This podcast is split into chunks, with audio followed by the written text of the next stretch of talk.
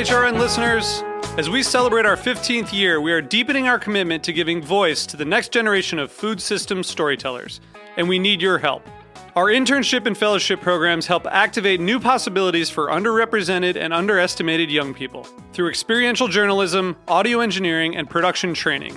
Through these unique programs, HRN helps food equity stewards build essential workforce readiness skills that expand their potential and foster economic mobility. Please consider supporting these critical programs. And with a minimum donation, you can be entered to win a dinner for two at an amazing restaurant in one of eight cities and tickets to a concert at a great venue in one of those cities. We have incredible partners across the country who have donated, as they also share our passion for helping to educate the next generation of food systems storytellers. Check out heritageradionetwork.org slash 15 to donate and enter to win today. That's heritageradionetwork.org slash 15 to donate and enter to win today. And make sure you donate before March 31st. Thank you. This episode is brought to you by Roberta's, home of Heritage Radio Network for 10 years. Learn more about Roberta's at robertaspizza.com. Hello to everyone. I'm Louisa Kasdon, your host for Let's Talk About Food, a podcast devoted to first person storytelling where food plays a pivotal, if not a starring role. Everyone has a food story. Food is at the heart of human connection, at the center of love, of ritual, of need and want, and most of all, food creates community. And community is what we crave. Today we talk with Cheryl Kiser, a longtime friend and the visionary behind Babson College's Lewis Institute for Social Innovation. That's a big deal. In case you didn't know, Babson is the number one business school in entrepreneurship in the world, and it has been since the rankings began some 20 plus years ago. Cheryl has inspired countless entrepreneurial leaders through her course, from corporate social responsibility to social innovation. She is also a great and committed food activist and lives by the mantra find a way to say yes.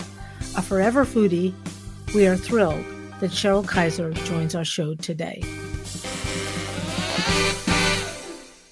I was born in the 50s and my grandmother was vegan. So think about that.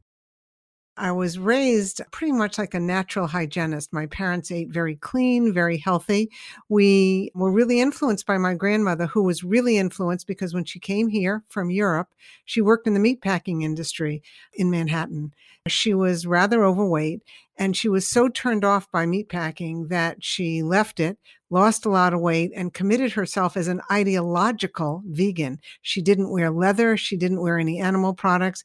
And not only was she a vegan, she was a raw foodist. She didn't cook her food. That's where it started. So I was raised by a mother and grandmother who valued healthy food, who valued clean food. And think about it the 50s was when we had TV dinners and everything was about convenience. I never had a TV dinner, I never ate out of a can, and I always had fresh foods. So I was really privileged. I was really lucky, but it came from a point of view. And the point of view was really not the dominant point of view in the 50s. I would go to schools that had lunches, and it was a typical lunch with meat and potatoes. It always had some kind of meat. I did eat it. I wasn't, I didn't eat vegan. I was raised by a vegan grandmother, but I ate a lot of different things because as a person and a personality, I believed in trying everything. So I wasn't really strict about anything. In our home, salad was the biggest part of our meal and protein was the smallest part of our meal. But going to other people's homes, I remember my best friend turning me on to Fluffernutters. Fluffernutters were amazing. And she lived a mile from my house. And I would come home from school and tell my parents, I'm just going to go visit Nancy and do homework. I'd run to her home, eat a Fluffernutter, and run back because we didn't have that in our home. So I thought it was odd. I actually, I can laugh about it, but I kept thinking, how come this is happening to me? Because I really wanted to be part of the 50s and, you know, lots of fast food, candy. Couldn't eat candy. I do remember a story when I went to visit my grandmother, and all of us went to a five and dime store and got candy. And she found it hidden in her house, and she pulled all of us in brought us back to the drugstore that sold it to us and told them that if they ever sold to her grandchildren again, that she would not have her son in law, who was a doctor, use that drugstore. So she was really pretty serious about food. And it was a little too much. I can laugh at it now and I feel privileged that I learned how to eat well, but I also really rebelled against it. I sort of wanted to be like other kids. When I had a birthday party, my grandmother would be in our living room doing yoga and sitting on her head for five minutes. Other grandmothers were baking cookies and brownies and inviting you into the kitchen so it was different. Oh my God. And what I didn't say, she was married to a very wealthy, wealthy man who, when his grandchildren came, he would bring us to the cafe in Miami Beach Hotel and we'd have cheeseburgers and french fries. He'd buy us toothbrushes to be able to brush our teeth. Because my grandmother, you know, when you're vegan, you can smell everything. And so we'd, we'd walk in and she'd go, What did they just eat? And my grandfather would say nothing nothing. I, you know they you know they gave them whatever. But you know we would have had fried food and you know fried food stays on you for and you're a little kid. I'm telling you it was not fun back then. My grandmother was a nutcase but i loved her. She just influenced me so much. Oh and you know what we used to do for vacations? We used to go fast on water for seven days. She'd bring us to this wonderful place in Palm Beach and we would go and fast. I did it for 21 days once, but you know, when you wanted to be with my grandmother, you'd go to Dr. Esser's ranch and you'd fast on distilled water. She was a lot of fun. we did not go to Disney World. Let's put it that way. Let's go visit grandma and fast on water. Wow. I felt different. But then again, my total story is that I grew up with activist parents. My father was an activist. He believed in uh, health promotion, disease prevention when a lot of people weren't thinking about it.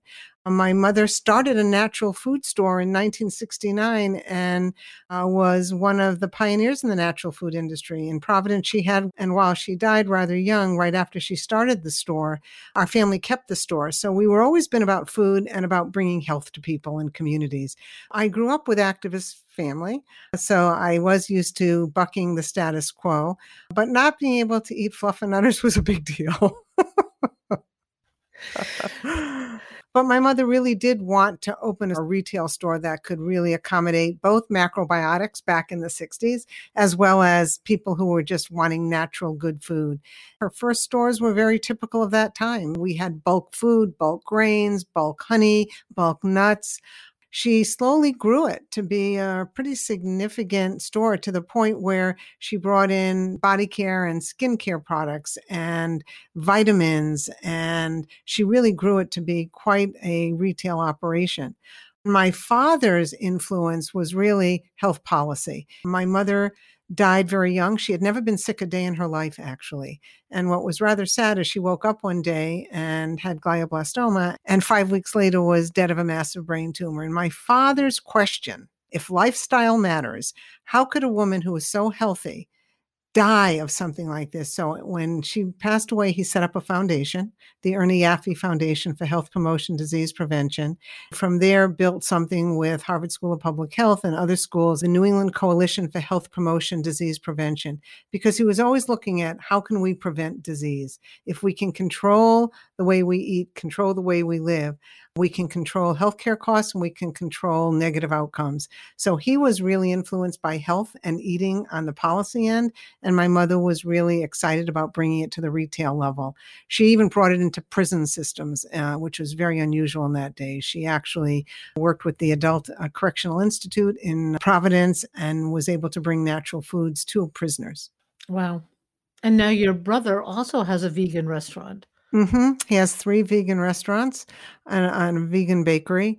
My grandmother's influence was really strong. So looking back, we went through rebellious periods. We, my brother jokes about running a natural food business and every once in a while just going into his car sort of incognito to a McDonald's just because he really wanted to have a McDonald's.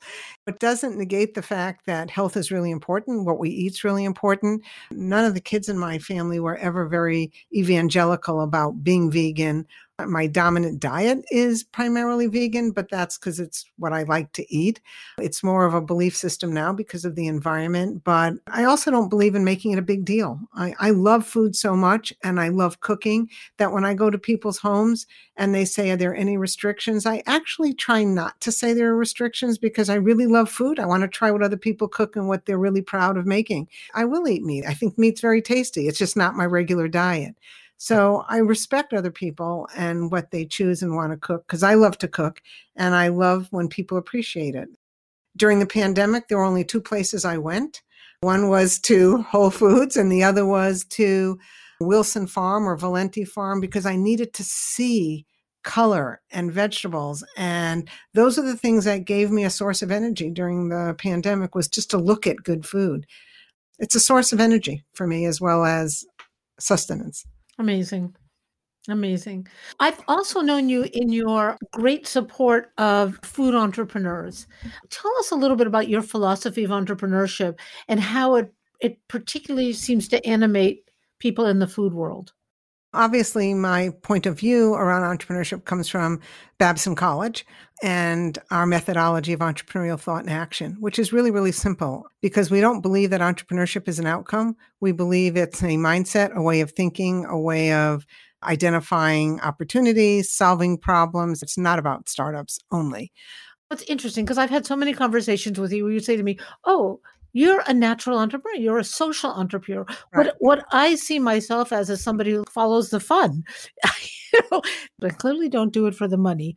Why do I, I do it because it's fun? If you would ask me about entrepreneurship, I will tell you that what I have observed with all good entrepreneurs is there is a lot of joy and a lot of love because you can't do what you're doing if you don't start with a great desire to want to see something happen. So, what I've observed in the food space is that people that go into it have a desire that they want to make something, they want to see something happen. And it's really the heart of the creative process. Creativity is so tied to entrepreneurship because it's a very similar process. You have something that really you get excited about and that's fun. And you just said you do things because it's fun. I never saw myself as entrepreneurial. I didn't even know how to spell the word till I got to Babson College and then realized it was a whole thing. But my whole life, I've been creating stuff. I love starting things. I love changing things. I love that act and that energy to make something happen, get other people along, see something that you're going to do and take it to its logical end, whether it continues or whether you end it. That is the creative process. Start with desire find people that you can play with to do it, start to build it, and you know develop it from there. We've had the opportunity to meet with so many different food entrepreneurs from chefs to producers to manufacturers to restaurant owners and there's an important part of who they are and what they love and what they want to see manifested in the world. And good entrepreneurs want to see something manifested that they create with themselves or others. And it's incredibly joyful. I think people love to create. And when they create, it taps into a very different energy than when you're managing something. Creating and managing are two different energy sources. I will also tell you that the food space is a unique space over the last 10 years, I've had the great opportunity at Babson to have started a Food Solutions Institute with Rachel Greenberger. What we did was we just put up a shingle and once a week said, Come, if you're a food entrepreneur or an eater entrepreneur, it doesn't matter. If you love food, just come. Regardless of whether we had a great chef or whether we had a student from India who wanted to start a spice product, it didn't really matter. It's a very generous environment people in the food space are really very generous people.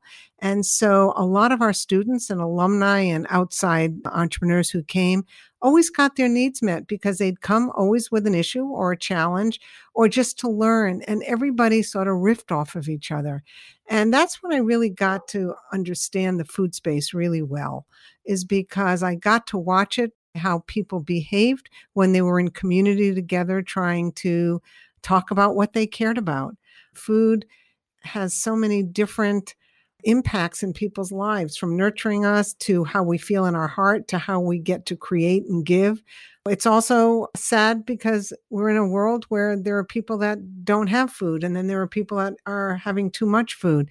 So, food is a really incredible mobilizer of a lot of different energy, both really positive and sad if it if people can't experience it because it really is so tied to our life force and to our nurturing ourselves and others.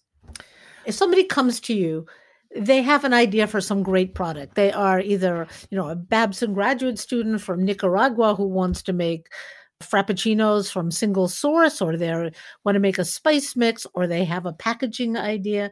How do you begin with them? How do you sort of like bring them through the process of thinking through an idea to a product yeah.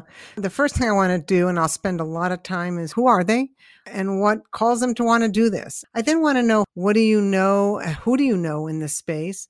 What resources do you currently have? Because a good entrepreneur will start with the resources they have at hand. I will stay very much focused on who they are, what they know, who they know, and what resources they have right now to take the next step to see if this is still what they want. I can't tell you how many entrepreneurs will start and say, Oh, I want to do X. And by the time we go through one or two cycles of looking at who they have around them, what resources they have, everything is an iterative process. You're constantly experimenting. We call it act, learn, build. Take an action, learn from that action. What did you learn? And some people will start and say, you know, at the end of the day, I really don't want to do this. It's too much work, or I actually don't have the skill in that. And that's really not where I want to spend my time. So it really is a very personal and it's a very internal and it's a very external process. The best thing that I can do is connect them to people who are doing the same thing. And that's what I mean by generosity. I can't tell you how many times I've sent students who want to open a restaurant to people who are potentially their competitors, who give them really fantastic advice. We try to connect them to the networks they need to be in. We connect them to the knowledge they need to know then they have to make their own decisions at that point. When you give them all those resources to take a step each step of the way, that feeds whether they're going to continue it whether they're going to change it and pivot or they're not going to do it at all. If you don't start with why, it's very, very hard to convince people why they should buy into what you're doing.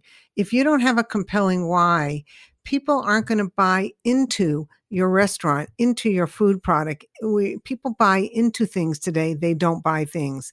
And with more of a conscious uh, and really discerning consumer today, purpose really matters. Why are you doing what you're doing? Because it's the why that people are buying into, not the what. There's tons of food out there. The why, the how, and the what.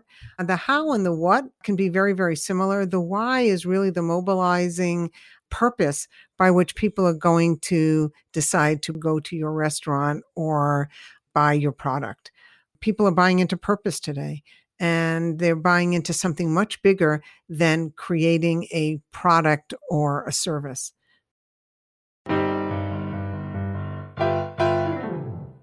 We'll be back with Cheryl Kiser in a minute and hear more about why she thinks why is the most important question for entrepreneurs. This episode is brought to you by Roberta's, home of Heritage Radio Network for 10 years. Roberta's was founded in Bushwick in 2008 and has become one of the most iconic restaurants in the country. HRN made its home inside of Roberta's in 2009, and together they have become part of the DIY fabric of the neighborhood. Roberta's, the pizza restaurant, is open for lunch and dinner seven days a week and serves much more than just the famous wood fired pizzas. Their team dreams up new salads, pastas, and sandwiches on the regular. Roberta's Tiki Bar is alive and well in the back garden, serving up frozen drinks in the summer and hot toddies in the winter. Stop by the bakery and takeout spot next door for fresh breads, sticky buns, and pizzas to go. And of course, there's the two Michelin starred Blanca tucked away in the garden for truly daring diners. But Roberta's also extends beyond Bushwick, with multiple locations in New York City and now in Los Angeles. You can also find their frozen pies in grocery stores around the country. The spirit of Roberta's, like Heritage Radio Network, is everywhere. Here's to many more years of pizza powered radio. Learn more about Roberta's at robertaspizza.com.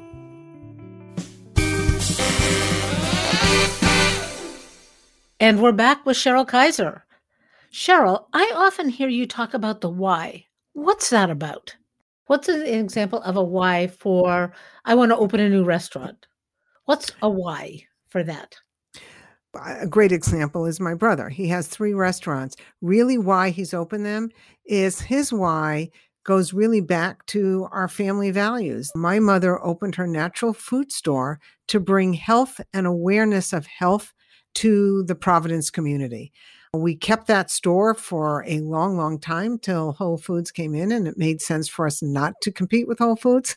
And so he then said, I still want to bring health to the community and let me do it with fast casual restaurants and a bakery, uh, which wasn't there then. So he had all the business reason. He, you know, as a businessman, he had a, an opportunity, he had the right market.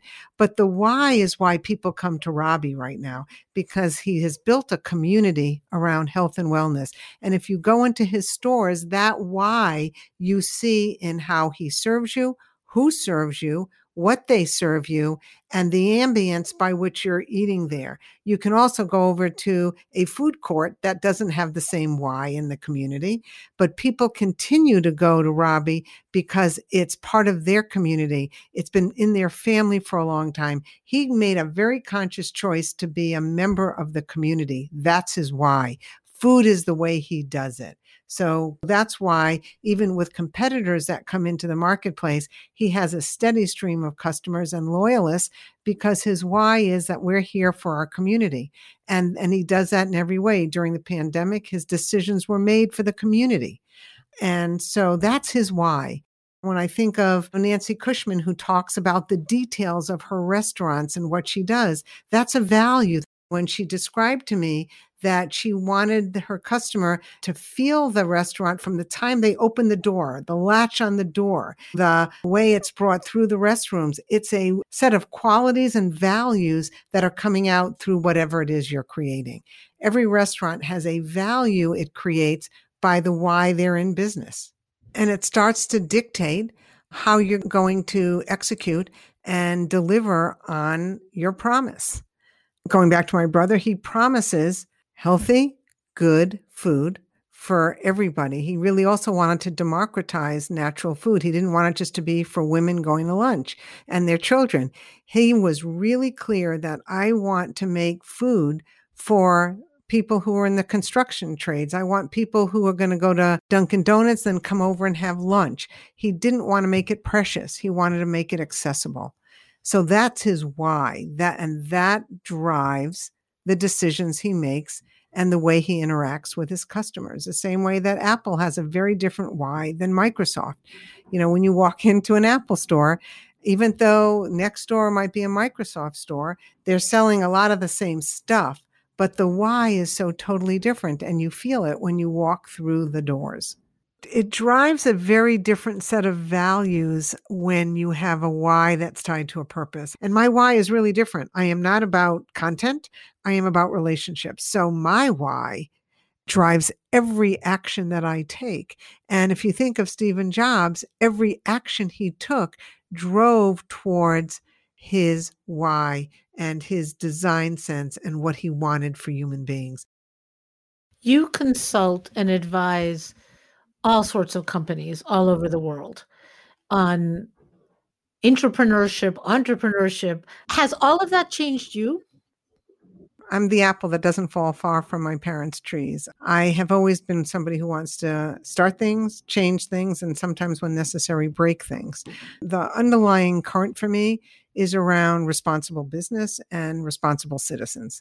I have always been at the intersection of business and society. That's been really important to me because being at an intersection of business and society, I get to be able to help impact better outcomes, better outcomes for society and better outcomes for business. And I've been doing that the bulk of my career.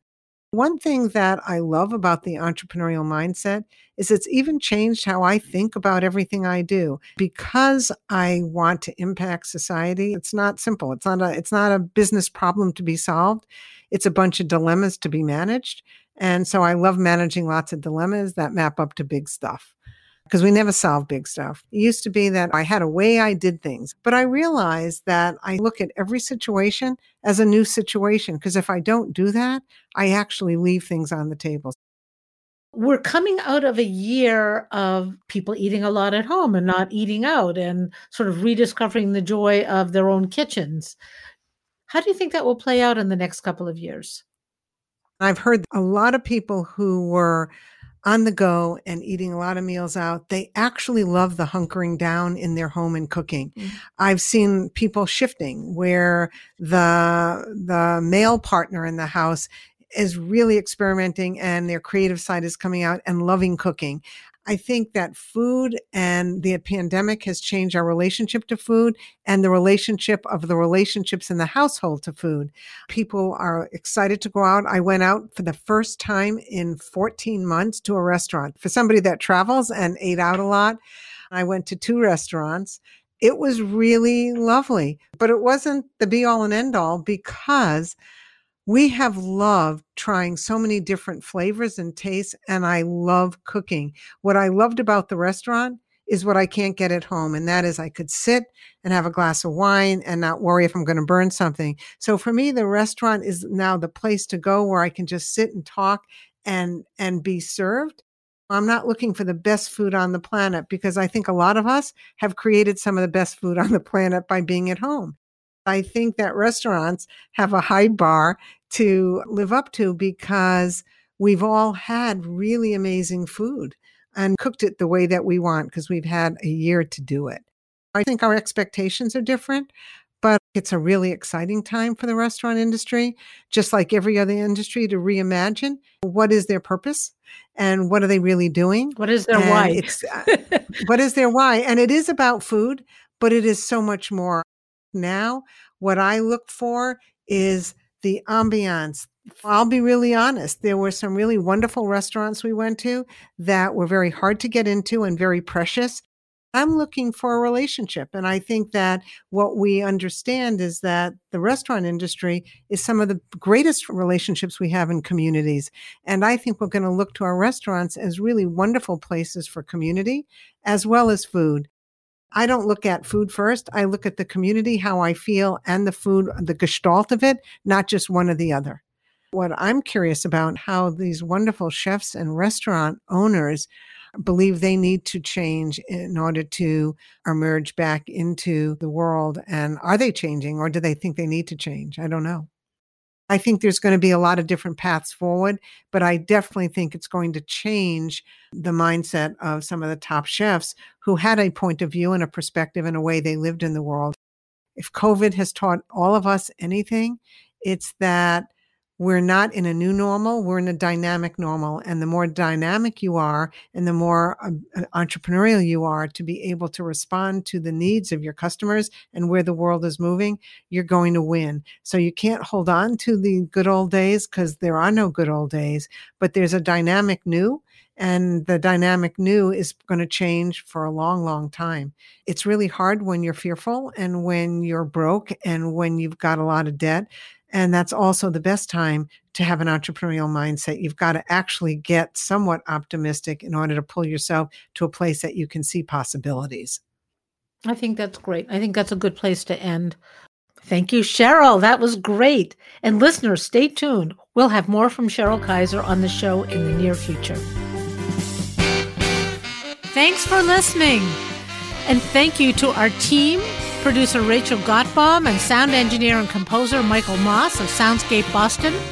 You can find more of our stories at heritageradionetwork.org or by visiting our website, letstalkaboutfood.com, or find them on iTunes, Spotify, or wherever you get your podcasts. Let's Talk About Food is powered by Simplecast. This podcast is supported by the Hunger to Health Collaboratory a cross sector leadership initiative dedicated to reducing the health consequences of hunger. With generous support from Stop and Shop, Hunger to Health Collaboratory convenes partners across sectors to advocate for health equity and food security. For more information, visit hungertohealthcollaboratory.org. Thanks for listening to Heritage Radio Network, food radio supported by you. For our freshest content, subscribe to our newsletter. Enter your email at the bottom of our website, heritageradio.org. Connect with us on Instagram and Twitter at heritage underscore radio. You can also find us at facebook.com slash heritage radio network. Heritage Radio Network is a nonprofit organization driving conversations to make the world a better, fairer, more delicious place. And we couldn't do it without support from listeners like you. Want to be a part of the food world's most innovative community? Subscribe to the shows you like, tell your friends, and please join the HRN family by becoming a member. Just click on the beating heart at the top right of our homepage.